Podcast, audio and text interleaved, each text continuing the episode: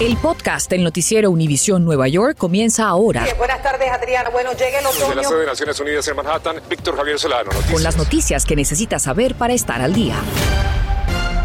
Buenas tardes, gracias por acompañarnos. Se agota el tiempo que trabajadores inmigrantes que no calificaron a las ayudas de la pandemia apliquen al Fondo de Trabajadores Excluidos de Nueva York y hoy salieron a manifestarse pidiendo que se extiendan las ayudas. Y en vivo desde el sur de Williamsburg, en Brooklyn, se encuentra Berenice Garner desde una organización que trabaja contra el reloj para ayudarlos a solicitar. Así que cuéntanos, Bere, ¿cuántas personas hasta el momento hay allí? Bueno, Esperanza, buenas tardes. Pues en estos momentos podemos contar aquí afuera por lo menos 10 personas esperando, pero adentro ya tienen a otras 10 que están en estos momentos también esperando, mientras que otras 2 ya las están atendiendo. Así que como pueden ver, muchas personas esperaron hasta el último día para hacer esta solicitud.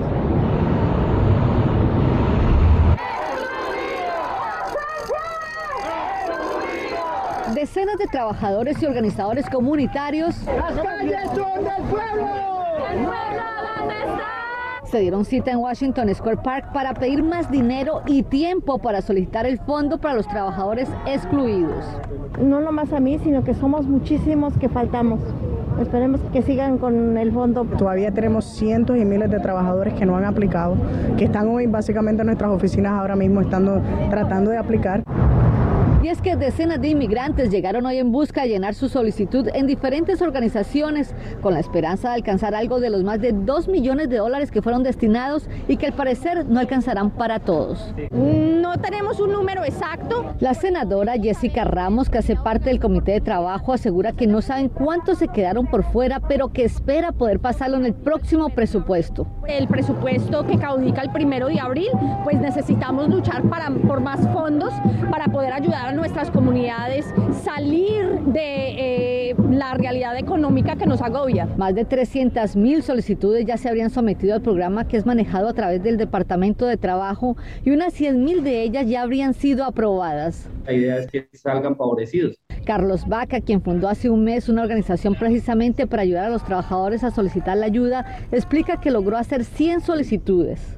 De estas 100 aplicaciones, tenemos el 70% que fueron aprobadas y ya se les han entregado su tarjeta, y a otras ya les dijeron que están aprobadas y están en proceso de entregar la tarjeta. Tratando de solventar todos esos gastos que no pudimos hacer. Lidia es una de las afortunadas que ya recibió $15,600 y ahora pide por los demás. Para que todos nuestros amigos, nuestros compañeros que no han recibido esa ayuda, es necesario para todos.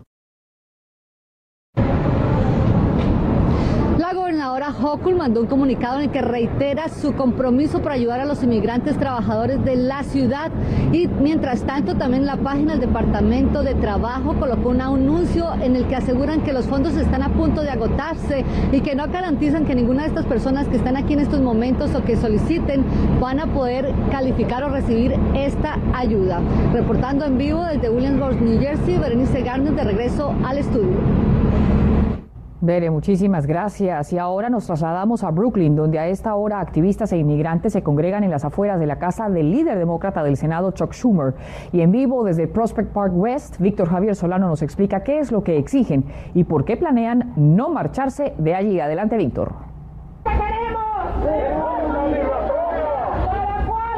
¿Qué tal, Adriana? Muy buenas tardes. La razón por la que este grupo de activistas de inmigración se encuentran aquí, como bien dices, frente a la residencia en Brooklyn del presidente de la mayoría en el Senado, el senador Chuck Schumer, es para presionarlo, para que presente una legislación allí mismo en el Senado que le dé camino a la ciudadanía, a millones de inmigrantes en toda la nación. Dicen ellos que los va a presionar para que cumplan las promesas que hicieron hace unos cuantos meses en plena campaña para elegir al hoy presidente Joe Biden. Dicen que van a estar aquí toda la noche, y estas negociaciones que se están adelantando en el Congreso son muy importante porque hacen parte del amplio proyecto llamado de reconciliación, que incluye también el presupuesto, y que ellos quieren, como nos va a contar ahora Yatsiri Tobar, inmigrante de inmigración, que se incluya también el camino a la ciudadanía para esos millones de indocumentados. Cuéntenos por qué van a estar aquí, hasta cuándo van a estar aquí y el mensaje que quieren enviar el senador Schumer. Bueno, esta noche vamos a empezar a dormir aquí enfrente de la casa del senador Schumer, porque él tiene el poder y la responsabilidad de cumplir sus promesas y pasar un camino a la ciudadanía para nuestras comunidades en el paquete del presupuesto. Gracias a Yatsiri Tobar, representante de Mayor Road, New York, y la información que les tenemos aquí desde Brooklyn, en la sede de la residencia, quiero decir, del líder de la mayoría en el Senado, Chuck Schumer. De regreso con ustedes en el estudio. Muchísimas gracias a Víctor. Y agentes del FBI allanan la sede central de la Asociación de Benevolentes de los Sargentos y la vivienda del jefe de este sindicato, Ed Mullins. Informaron que hace parte de una investigación en curso, pero no dieron los detalles. El sargento Mullins enfrenta un proceso disciplinario por tuitear el papeleo del NYPD relacionado con el arresto de la hija del alcalde Bill de Blasio el año pasado, durante las protestas por el asesinato de George Floyd. 4 personas enfrentan cargos por operar una red de tráfico de armas de fuego ilegales que traían desde otros estados, y mediante un operativo de inteligencia el NYPD recuperó 80 armas de distintos calibres. Karim Erso nos cuenta además de otro programa con que las autoridades buscan reducir la violencia. The impact of this table is devastating. El impacto de estas armas es devastador en los neoyorquinos. En esta mesa no veo armas, sino víctimas, dijo el comisionado de policía al anunciar un golpe a una red de tráfico compuesta por Roberto Carmona, Harold Florán, Alan Good, Melvin McDonald. Hablamos con uno de los detectives a cargo. ¿Cómo inicia y hasta que llega hasta su fin? En este caso, alguien entró al precinto, nos dijo de que alguien estaba traficando con armas, y nosotros iniciamos una investigación en la cual terminó en todas esas pistolas fuera de la calle. ¿Cómo podemos diferenciar cuando estas armas son modificadas, ensambladas y el efecto que tienen aquí? Esto es un revólver. Puede ver que el serial number lo han borrado para que no sea identificada. Uno de los rifles AR-15 que se usa mucho, desafortunadamente, en las balaceras que han ocurrido en escuelas y cosas así. Esta cantidad de armas se vendió en un total de 15 transacciones, es decir, que el sospechoso entregó al menos 5 de ellas cada vez que se reunía con sus compradores. Hay varios programas con los que el NYPD trata de reducir la violencia armada. Los más importantes: el departamento quiere sacar las pistolas de la comunidad. El departamento tiene un programa a donde ofrece $200 por cada pistola que una persona entrega, y la persona no tiene que dar su nombre, no tiene que dar la identificación, no tiene que decirle a dónde salió la pistola. Usted nos trae una pistola, hace un arreglo con el oficial de inteligencia en el cuartel y le damos el dinero.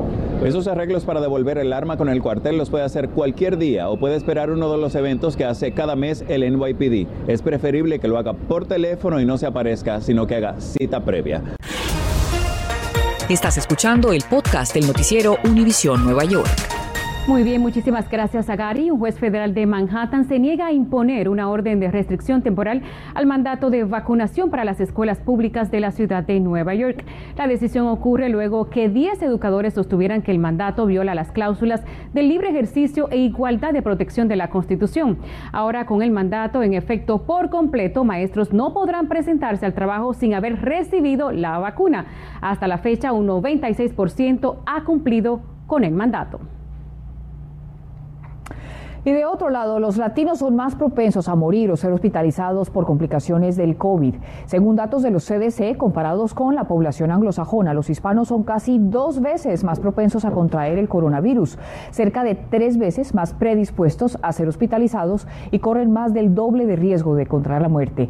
Es por esto que la participación de nuestra comunidad en estudios clínicos de tratamientos para el COVID-19 es de vital importancia.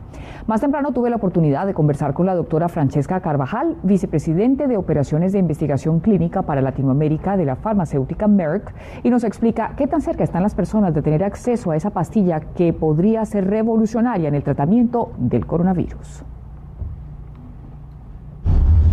Doctora Francesca Carvajal, gracias por atender a Univisión. ¿De qué forma en la guerra contra el coronavirus esta pastilla, molnupiravir, cambia las cosas? Y hablo obviamente de una población como la hispana que ha sido muy golpeada por el COVID. En el reciente análisis interino que se realizó, demostró que se redujo el riesgo de hospitalización o muerte en aproximadamente el 50% en comparación con los pacientes que ingresaron al brazo de placebo. Este es un análisis importantísimo, ya que el 7.3% de los pacientes que recibieron molnupiravir requirieron hospitalización, mientras que el 14% de los pacientes tratados con placebo requirieron hospitalización.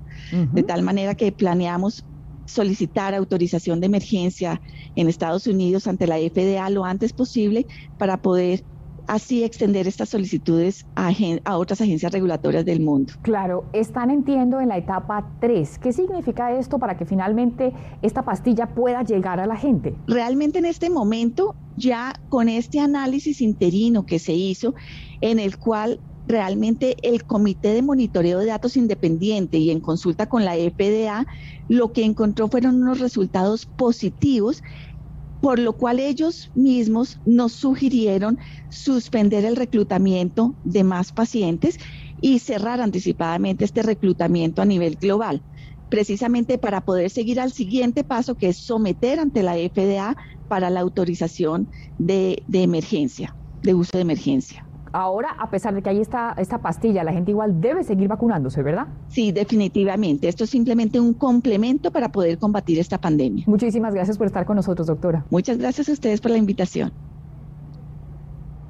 Bueno, y en este momento se desarrollan 246 tratamientos contra el COVID-19. La farmacéutica Merck es la que más avanzada está en el proceso. Remdesivir, un agente antivírico, es actualmente el único fármaco aprobado por la FDA, pero solo se recomienda para pacientes hospitalizados, más no intubados. La vacuna sigue siendo la mejor arma contra el coronavirus.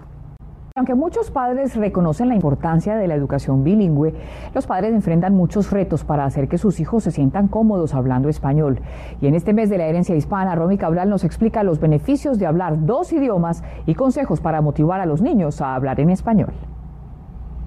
Con más de 62 millones de hispanos en Estados Unidos, que representan el 18.7% de la población de acuerdo al último censo, el español es el segundo idioma más hablado después del inglés, y cada vez más personas se interesan en la educación bilingüe, como Yamile, una madre peruana que busca mantener su primer idioma vivo en sus hijos. Especialmente en niños que aprendan otro idioma, porque es más fácil para ellos, porque su cerebro se puede adaptar más rápido a aprender otro idioma. Brian tiene 10 años. Es educado de manera bilingüe y nos explica por qué se identifica con el español. A mí me gusta hablar español porque a mí me gusta hablar diferentes lenguajes. ¿Tu mami y tu papi te hablan español en la casa? Sí. ¿Y cuando ellos te preguntan español, cómo tú les respondes? En español. Pero no todos los hijos de hispanos dicen sentirse cómodos con el idioma materno. Al cuestionar a nuestros televidentes por Facebook, algunos dijeron que una razón que les limita a los niños a hablar español es el temor al bullying. Expertos dan algunos consejos para contrarrestarlo. Natural que los niños y niñas sientan vergüenza, porque es lo que ellos escuchan, ¿no? Pero como padre, madre, guardián, es decir, bueno, eso lo van a escuchar, pero en nuestra casa seguimos desarrollando el español. Sí es posible que los niños serán bullied, pero les dijo a mis hijos que hablar más de un idioma es un superpoder.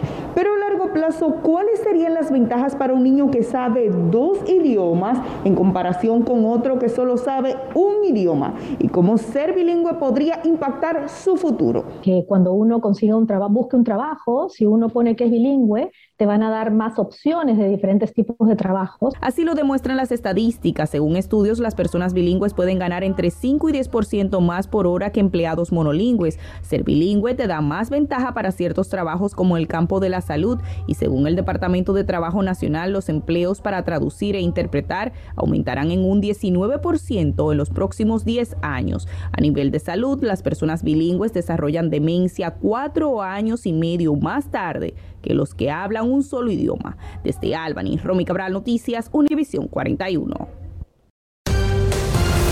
Gracias por escuchar el podcast del noticiero Univisión Nueva York. Puedes descubrir otros podcasts de Univision en la aplicación de Euforia o en univision.com/podcasts.